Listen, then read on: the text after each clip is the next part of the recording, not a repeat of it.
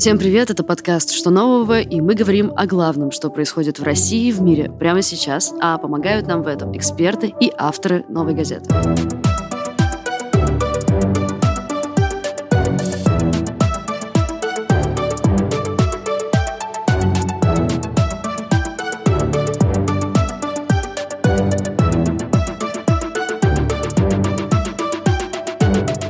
Сегодня у нас почти спецвыпуск. Э, тема, о которой мы будем говорить, не привязана к нынешней повестке, но от этого не менее важна.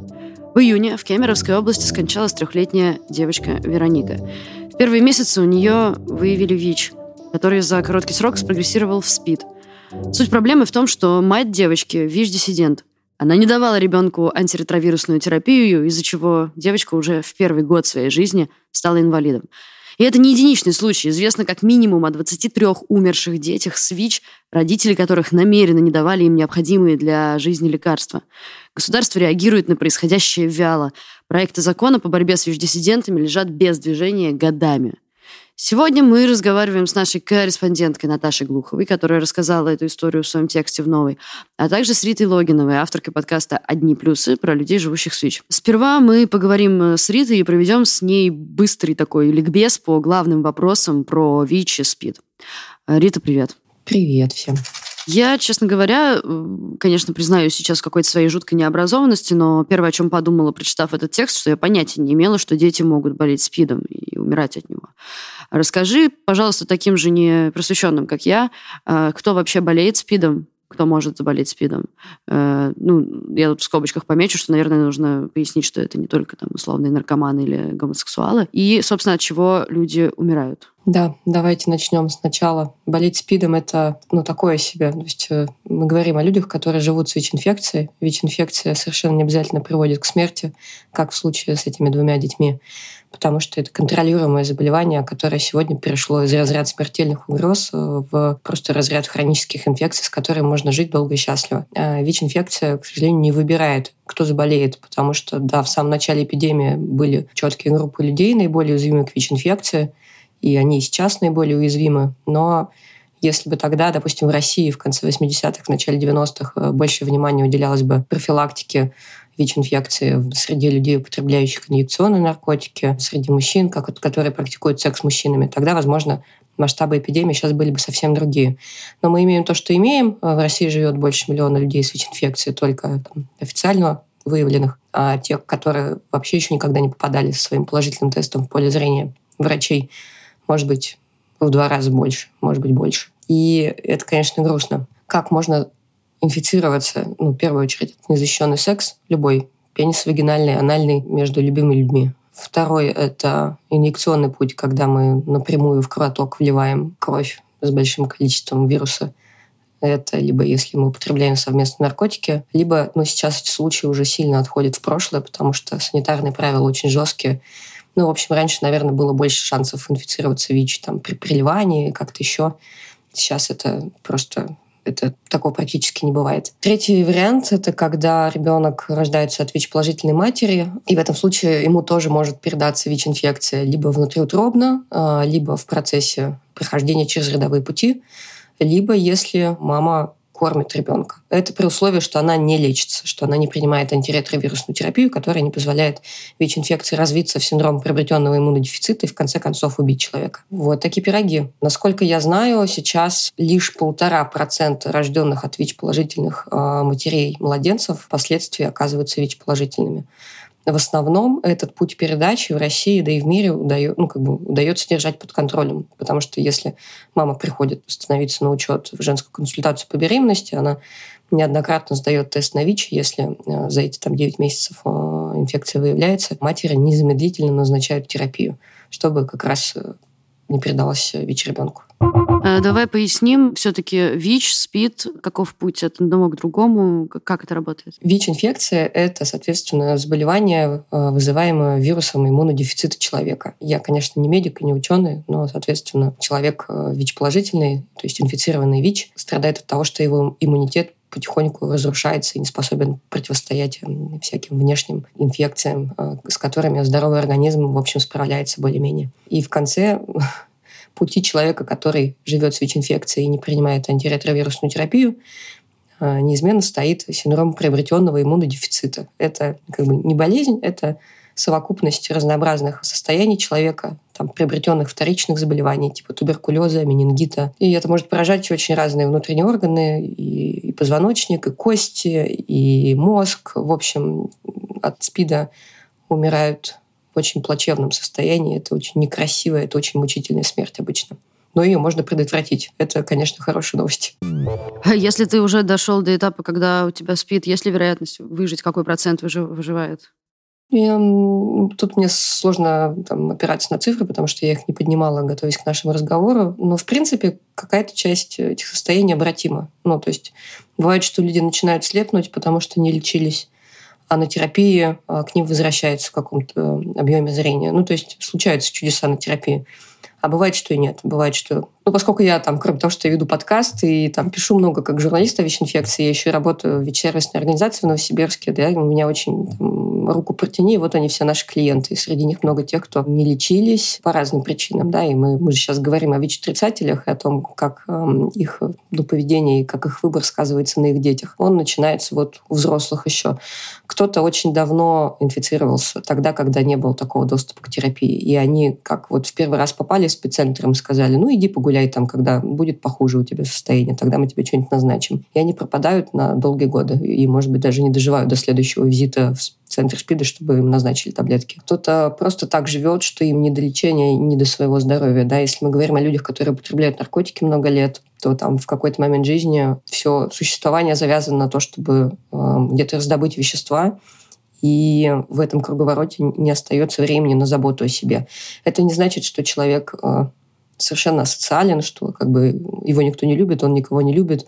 Но просто зависимость такая штука, она очень много сил высасывает. И чтобы ее обеспечить, нужно много денег, ресурсов, э, времени которых может не хватить на лечение. И многие спохватываются, но довольно поздно, да, когда уже серьезный туберкулез, который нужно лечить много месяцев а не менее серьезными препаратами.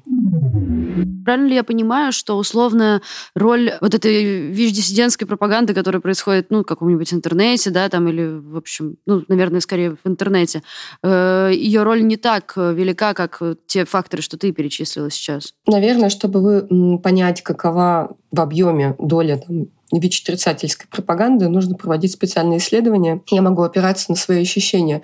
Реальных фриков, которые э, каждый день там постят э, в группы, о которых упоминается в тексте, который мы сейчас обсуждаем, их может быть не так много. Ну, реально. Гораздо больше людей, которые недоинформированы, сильно недоинформированы о ВИЧ-инфекции, которые выросли на стереотипах и мифах э, о том, что это там гроб-гроб кладбище, и, наверное, когда ты впервые соприкасаешься с э, какой-то информацией о ВИЧ-инфекции, и она сразу вот такого коленкора, то ну, велика вероятность, что ты просто застрянешь да, в стадии отрицания в стадии страха и больше никогда ничего не предпримешь. И в этом смысле я, конечно, далека от того, чтобы складывать вину за смерть детей исключительно на их родителей, на их матерей, которые их не лечили. Наверное, что-то с ними тоже такое произошло в жизни, что они приняли такое роковое неверное решение не знаю, как сейчас жить им с этим. Поскольку ВИЧ можно много лет э, переносить без всяких симптомов и ничего о нем не знать, или многие люди так и делают, как мы уже упоминали, сколько раз э, там обычному человеку, там условно даже здоровому, когда ему имеет смысл проверяться? Ну, такое общее место насчет э, количества там анализов или тестирования на ВИЧ для условно обычных людей раз в год желательно, да, если есть какая-то сексуальная жизнь, потому что мы в этом смысле можем нести ответственность только за себя, да, но не за партнера. С другой стороны, если рисков как бы нет, то ну, частота может быть ниже. А если рисков больше, то частота, соответственно, выше. И если в жизни человека случается незащищенный сексуальный контакт, если случается совместное использование э, инструментов для инъекций, то следующий после этого момента тест на ВИЧ нужно делать э, через месяц. Еще один там через три, чтобы исключить период окна. То есть нужно отталкиваться от собственных рисков. А что еще может быть рискованной ситуации? Там, не знаю, какой-нибудь маникюр нас пугали, вот что-то, тут это может быть так, там какие-то грязные инструменты, кровь, там, вот это все. Да, да, да, вот в этом в этом, понимаешь, самая большая, кажется, проблема. ВИЧ нас очень много пугают, а каких-то спокойных голосов, которые ну, достоверную информацию доносят не очень много. А тут ну, реально важно знать не так много вещей. И они не страшные. А, давайте мы не будем заниматься сексом без презерватива с человеком, чей ВИЧ-статус нам не совсем понятен. А если мы хотим избавиться от презерватива и там снять его, не знаю, заводить детей начать, то нужно сначала пойти и там, соответственно, за месяц до этого чудесного мгновения сдать тест на ВИЧ. Да, потому что все остальное излечимо. А ВИЧ ну, будет с вами навсегда. Ну, на том этапе развития фармакологической промышленности, на которой мы есть, науки. И главное, что нужно знать, и это прям это в тему сегодняшнего обсуждения, это что терапия сейчас это единственный способ не умереть, не передать ВИЧ больше никому, потому что человек, который принимает терапию, он достигает неопределяемой вирусной нагрузки, скорее рано, чем поздно. На это нужно не так много времени, меньше года, как правило. И потом он не может передать ВИЧ никому даже если он занимается сексом без презерватива. А тем более ребенку, если мы говорим о женщине. Таким образом работает профилактика. У меня куча знакомых сейчас из э, среды ВИЧ-положительных людей, которые эти ситуации проходили. И очень много людей с опытом отрицания, которые жили и были уверены, что ВИЧ нету, что это... Я с этими людьми разговаривала, я смотрела им в глаза, как тебе, как бы, и не понимала, как такое возможно. Они не лечились, потому что это заговор, не знаю, Путина, э, Трампа, кого угодно, фармкомпании, что на них хотят делать деньги, что их хотят отравить, что это то, что это все. В ряде случаев поворотным моментом становилась именно беременность и рождение ребенка. Одна моя знакомая, равная консультантка Света Сумина, с ней был тоже подкаст, она начала пить терапию только когда забеременела второй раз, потому что у нее промелькнула мысль, а вдруг есть все-таки ВИЧ? А ребеночка-то я хочу здорового. Вот. И как-то, в общем, нередко бывает, после того, как она родила, она бросила пить терапию. Ну, потому что все, она же свою как бы миссию выполнила, ребеночек здоровый родился. И еще через несколько месяцев она поняла, что она начинает умирать потихоньку, что у нее туберкулез, у нее там еще умер муж от, от того же самого. Вот тогда она схватилась за голову и побежала в центр СПИДа и крича «дайте мне таблетки». Сейчас у нее все хорошо, здоровая девочка, она сама молодец. Вот, но это не какие-то другие люди, знаешь, с песими головами, с рогами, инопланетяне. Это люди просто, как мы с тобой, которые чего-то недопоняли. А подробности текста про ВИЧ-диссидентов и последствия их действий, или точнее бездействия, обсудим с Наташей Глуховой. Наташа, привет. Всем привет. Расскажи, пожалуйста, историю Вероники. Тут важно заметить, что имена всех героев в тексте изменены, да, но в целом историю этой девочки. Когда стало известно про ВИЧ, Положительно ли ее мама? Угу. Как это все развивалось? А, Вероника родилась а, летом 2018 года, и ВИЧ у нее выявили практически в первые месяцы жизни. Ну, лекарства, которые помогают людям с ВИЧ, ей уже начали давать прямо после рождения, потому что у нее мать, ее мать была ВИЧ-инфицированной уже несколько лет. А, как нам рассказали активисты, с которыми мы общались, когда готовили этот материал, мать Вероники сама не принимала терапию, несмотря на то, что она знала про свой диагноз. Ну, то есть, если бы она принимала терапию, то была вероятность бы того, что ребенок родился бы абсолютно здоровым. Но, к сожалению, сама мать тоже не принимала терапию, из-за этого ребенку сразу же в первые дни жизни начали давать лекарства, и уже через несколько месяцев у нее официально подтвердился ВИЧ. А в год Вероника уже стала инвалидом. То есть у нее выявили СПИД. Это конечная стадия развития ВИЧ-инфекции, когда у человека начинают появляться разные оппортунистические заболевания, то есть заболевания, которые не встречаются у людей э, здоровых, то есть с обычным ну, иммунитетом. А вот у ВИЧ-инфицированных людей, которые не принимают терапию, у них такие заболевания появляются. После того, как у Вероники вот подтвердился СПИД, э, об этом стали громко говорить активисты, вот, с которыми мы говорили. Сначала активисты вот, э, фонда «Позитивная волна» и целом вот активисты, которые сидят в разных соцсетях ВКонтакте и пытаются людей просвещать насчет этой проблемы, а, сначала они не сразу стали писать матери этой девочки, потому что ну, следили за развитием событий. Может быть, они надеялись, как бы, что она образумится, что она прочитает какие-то нормальные источники, прочитает, ну, тот же самый, не знаю, сайт Минздрава ВИЧ, где, ну, более-менее нормально рассказывается про проблемы. Но нет.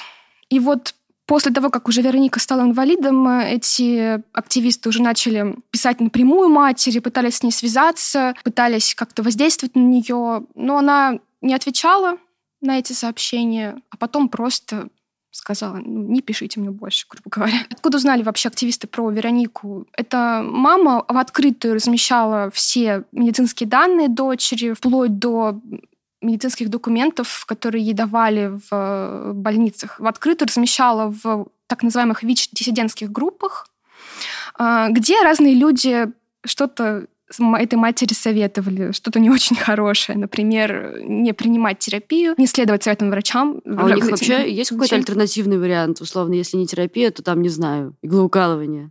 А, вообще ВИЧ-диссиденты, они бывают разные. Бывают э, те, кто в целом вообще отрицает э, существование ВИЧ, то есть говорит, что такого вируса не существует, что это все миф, что вот э, все эти анализы, которые я которые показывают э, положительные результаты на ВИЧ, они их подделывают. Бывают такие люди.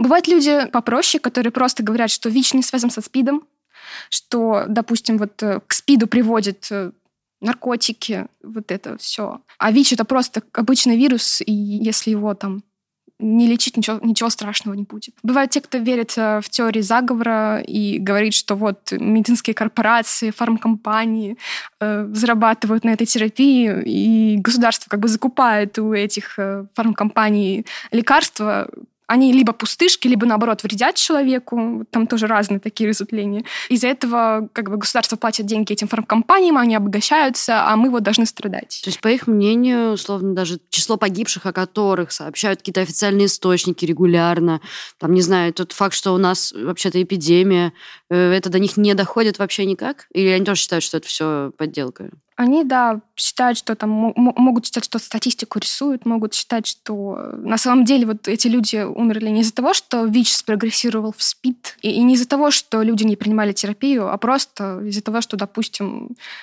там, грубо говоря, наркоман, вот из-за этого. Люди, вот, которые ВИЧ-диссиденты, они не верят, что ВИЧ-инфицированные люди могут быть э, совершенно, могут быть каждый из нас вообще. То есть любой человек э, с высшим образованием, который все, все это... Ну, просто так вот не повезло, допустим, встретил человека, который не просвещенный там в половых там вопросах, да, вот, э, и этот человек там, грубо говоря, пошел куда-то. Лучше это не надо вставлять, наверное. Ну, в общем, да. Смотри, мы поговорили про то, как активисты, собственно, пытались что-то с этим делать. Расскажи, как на это реагировали, ну, условно, органы опеки, врачи, те, кто, как бы официальные представители, которые окружали ее. А, вообще, органы опеки, они пытались что-то сделать, но, на мой взгляд, пытались сделать не очень много. Ну, то есть они несколько раз э, приходили к этой матери, пытались как-то с ней поговорить, пытались э, с помощью вот врачей и врачей больницы, с помощью спеццентра как-то забирать девочку на лечение в больницу, ну, то есть госпитализировать.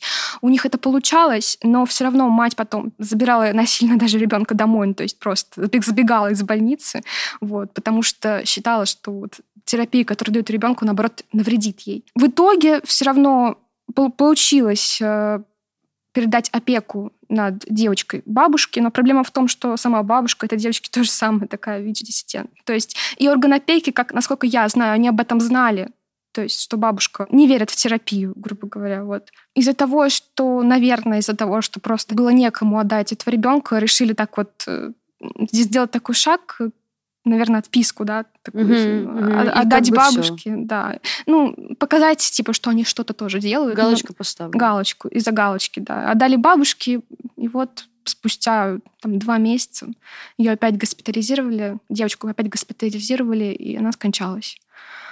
Вот. Откуда вообще можно узнать, что родители не давали ей терапию?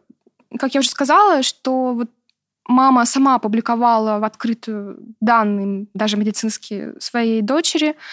И было видно, что когда ребенка удавалось взять в больницу, и когда ей вот врачи непосредственно в больнице давали антиретровирусную терапию, у нее вирусная нагрузка, то есть количество вирусов в крови, у нее снижалось. Но когда родители забирали ее домой, насильно или просто даже даже вот врачи девочку отдавали на честное слово, что мать ее будет, э, терапию будет давать, то вирусная нагрузка опять повышалась до каких-то невероятных значений для маленького ребенка.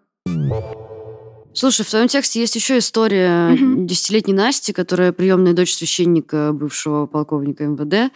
Расскажи про нее. Да, это интересная история, и именно после этой истории Минздрав начал э, разрабатывать так, ну, вот, э, законопроект по борьбе с ВИЧ-отрицанием, где опять все хотел запретить, э, публиковать. Это интересная история. Священник в Питере, да, он раньше работал в органах МВД, потом уволился и стал священником для таких же силовиков, грубо говоря. То есть он сейчас является настоятелем храма в одном из петербургских СИЗО. Он удочерил э, маленькую девочку, э, зная, что у нее ВИЧ-инфекция, и не просто по данным СК города не вводил ее в спеццентр. Насколько мы знаем, он не водил ее потому, что считал, что вот лечение, которое есть э, в России, которым лечат ВИЧ-инфицированных, оно не подходит ее девочке, и искала альтернативные методы лечения. В частности, вот есть в ВКонтакте группа Петербургского храма для сотрудников МЧС, где он тоже служил. И там его знакомые публиковали пост, э, где хотели э, собрать деньги на так называемое нетоксическое лечение в неназванной клинике в Германии. Ну, то есть э, существует, травками. Существует Нет, ли такое лечение? альтернативы, альтернативы для лечения ВИЧ-инфекции не существует. Это конкретные э, антиретровирусные препараты. Если человеку, такое бывает и часто, не подходит какая-то схема лечения, ну, то есть у него, у него э, какие-то побочные эффекты там возникают, то просто нужно обратиться к врачу и подобрать подходящее для тебя э, лечение. То есть не бывает такого, что нужно насильно в себя что-то запихивать и потом, не знаю, неделю лежать на кровати из-за того, что тебе плохо. Нет. У каждого индивидуальный, для каждого подбирается лечение свое. Ну, то есть в этой ситуации, когда он говорил, что у девочки там, может быть, было плохо, что лечение не подходит, что вот он хочет какие-то лечения травками, не знаю. Ну, а можно было бы просто подобрать подходящую схему лечения, и все, и было бы все нормально. Но нет, вот э, священник просто, в принципе, перестал ходить в спеццентр э, с этой девочкой, просто собирал вот деньги на лечение в Германии. Я не знаю, удалось ему слетать туда или нет, но результат мы видим. Девочка скончалась. Э, после этого возбудили против него уголовное дело против его жены тоже. Оно расследовалось э, несколько лет и было прекращено из-за того, что срок истек дело. Она мать э, первой девушки Вероники завели уголовное дело? Пытались завести уголовное дело, э, но она, так сказать, отделалась штрафом в 5 тысяч. Скажи, как можно было, ну, теоретически помочь Э, Веронике, Насте и всем остальным детям, которые страдают от э, ВИШ-диссидентства своих родителей, ну, наверное, на законодательном уровне? Минздрав, да, разрабатывал два законопроекта, но, на мой взгляд, именно вот в том варианте, в котором они обсуждались, они никак бы не помогли этим девочкам, потому что в этих законопроектах э, были прописаны лишь какие-то запреты на публикацию этих сведений в интернете. Ну, то есть вот как сейчас запрещают сайты Навального, и как все мы туда можем зайти с помощью VPN. Э, вот примерно то же самое хотели сделать. Вообще сам сайт... факт того, что мы сейчас не можем зайти на сайт Навального, но в интернете существует куча ВИЧ-диссидентских групп, сайтов и так далее, это никто не трогает, конечно, поражает. Да, и в этих группах просто огромное количество людей, которые именно подписаны на них. То есть на одну из групп там подписано почти 20 тысяч человек. И это, это вот просто люди сознательно нажали на кнопку «подписаться». То есть они вот признали, что да, ну, допустим. А сколько в целом читает такие группы, там, не подписываясь, угу. там, это только можно, конечно, гадать, угу. сколько там их тысяч.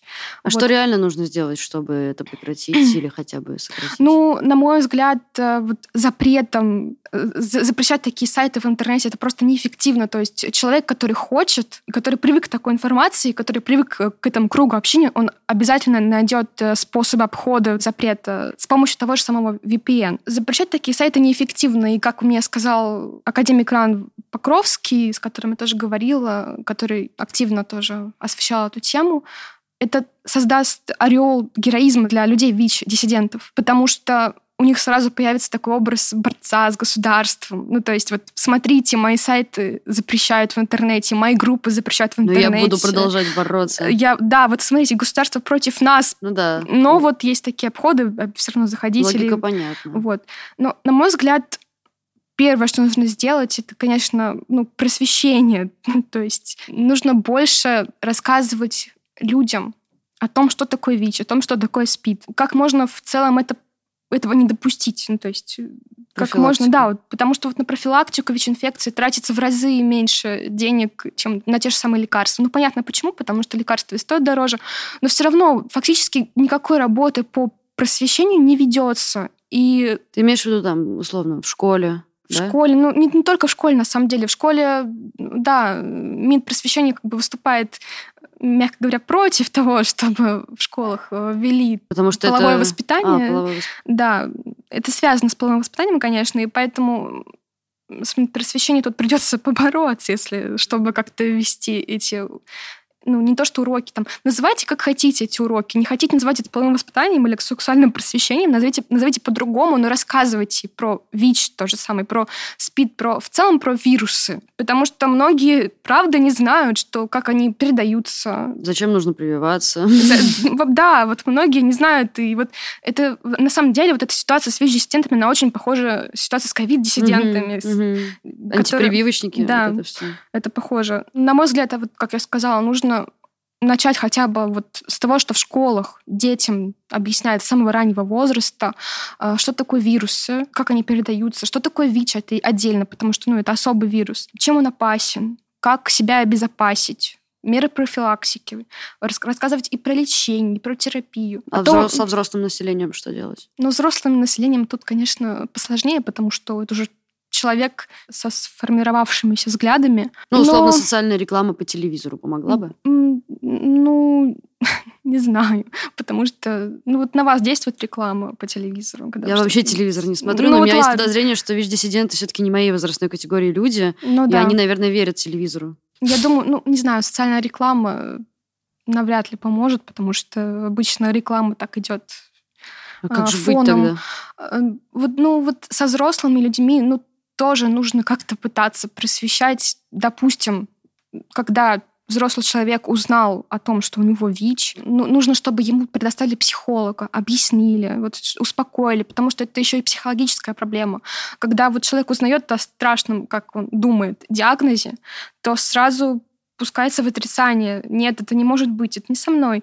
Он думает, что ну, где-то ошибка, не, не так что-то там с анализами. Он начинает судорожно еще раз пересдавать их, пересдавать, пересдавать. А врачи, врачи не, не являются вот теми самыми людьми, которые должны объяснить, что это не страшно, что это лечится, что э, очень важно проходить терапию и бла-бла-бла. Вот это вот все. Да, ну, должны, но, наверное, просто у них нету там ресурсов, это времени, ну, вот чтобы это все, проблема, объ... да. все объяснять. У нас, ну, я не готова, конечно, винить врачей, потому что у нас, вот, особенно врачи в государственных клиниках, они, у них куча той же самой бумажной работы, куча пациентов в целом, и у них там даже прописано, ну, время на каждого пациента, то есть ну, расписание, они могут просто банально не успеть и, и сказать, ну вот почитайте вот на на сайте вот Минздрава про это. Я там в целом вам рассказала, что это такое. Вот почитайте, а вот человек выходит и начинает бояться, что как это это же на всю жизнь. И говорит, ну нет, этого не может быть. И вместо того, чтобы зайти на тот же самый сайт Минздрава, заходит э, в группу ВИЧ-диссидентов, видит удобную для себя информацию, да, успокаивается, говорит, что, ну, нет, этого просто не существует. Ну, просто вот видите, пишут что этого нет. Иногда про это пишут и сами медики в этих ВИЧ-диссидентских группах. Есть вот одна очень известная, активная пользовательница этой, таких групп, Ольга Кових ее зовут. Она активно комментирует э, и отвечает на вопросы людей с ВИЧ в ВИЧ-диссидентских группах и советует им избегать там терапии, советует... Она врач? Ну, она медсестра вроде, не знаю, но надо, да, она медик. И, конечно, люди видят картинку э, человека в белом халате и верят этому. И начинают все больше, больше, больше в это вот э, окунаться в эту информацию, все больше начинает думать, что, ну, раз, вот смотрите, сколько тут людей, много людей, все они говорят, что, ну, ВИЧ нету что это просто вот... Нас всех обману, нам, нам... обманули, расходимся. Да, нас обманули. Если бы вирусы были причиной болезни, то давно бы создали биологическое оружие и распылили бы его с самолетов. Вы бы разом все склеили бы ласты. Но потому-то этого еще никто не сделал, что вирусная теория заболеваний – это обман. И монетки облизывал, мылом уже полтора года не пользуюсь, и ничего не происходит. Вы услышали цитату из паблика ВИЧ СПИД «Величайшая мистификация 20 века» ВКонтакте. В нем почти 20 тысяч подписчиков. Давай закончим наш разговор какими-то цифрами, которые сейчас, а, может быть, ты знаешь, э, сколько детей реально пострадало от э, подобных действий родителей диссидентов. И вообще, может быть, есть какие-то цифры по, в принципе, ВИЖ-диссидентам, э, которые там погибли из-за того, что не проходили лечение. Да, ну, эти цифры мы взяли у активистов, то есть, на мой взгляд, наверное, их намного больше, таких людей и таких детей, но вот активистам известно 23 умерших э, детей, которые умерли из-за того, что их родители не давали им терапию. Это вот конкретно 23 ребенка с описанной историей, которая ну, которые вот знают, за которыми следили эти активисты. Но, наверное, в России их в разы больше, потому что, ну, просто мы про них не знаем. А, насчет в целом сколько людей, это больше ста уже точно. Но опять-таки об этом говорили нам активисты, то есть, скорее а это всего, за какой больше... период времени? Точно неизвестно, на самом деле. Ну, там несколько, несколько лет, грубо говоря. Ага, за последние лет. годы, скажем так. Да. Ага. Но это все громкие истории, которые обсуждались ну, активно понятно, в этих группах. Версии, да. да, и прям вот у каждой история конкретно прописана вплоть до смерти человека. Но их намного больше, я думаю. Сегодня появилась новость, что в России запускается проект в помощь ВИЧ-позитивным женщинам. А, чтобы вы понимали масштаб проблемы, только в рамках Свердловской, Ленинградской области и Санкт-Петербурга сейчас живет 7 тысяч беременных женщин с ВИЧ. Вы слушали подкаст «Что нового?». А, читайте комментарии юристов, активистов и врачей, а также все подробности, причины и последствия ВИЖ-диссидентства у нас на сайте, а ссылку ищите в описании подкаста. А еще на сайте «Новой газеты» есть кнопочка «Стать соучастником». Нажав на нее и поддержав новую, вы сделаете вклад в свободную и честную журналистику. Меня зовут Надежда Юрова. Мы делаем этот подкаст вместе со звукорежиссером Денисом Никулиным и редактором Арнольдом Хачатуровым. Вы можете найти нас на всех платформах для подкастов и на Ютубе Новой газеты. Обязательно ставьте лайки и пишите комментарии. Нам это очень важно. До скорого!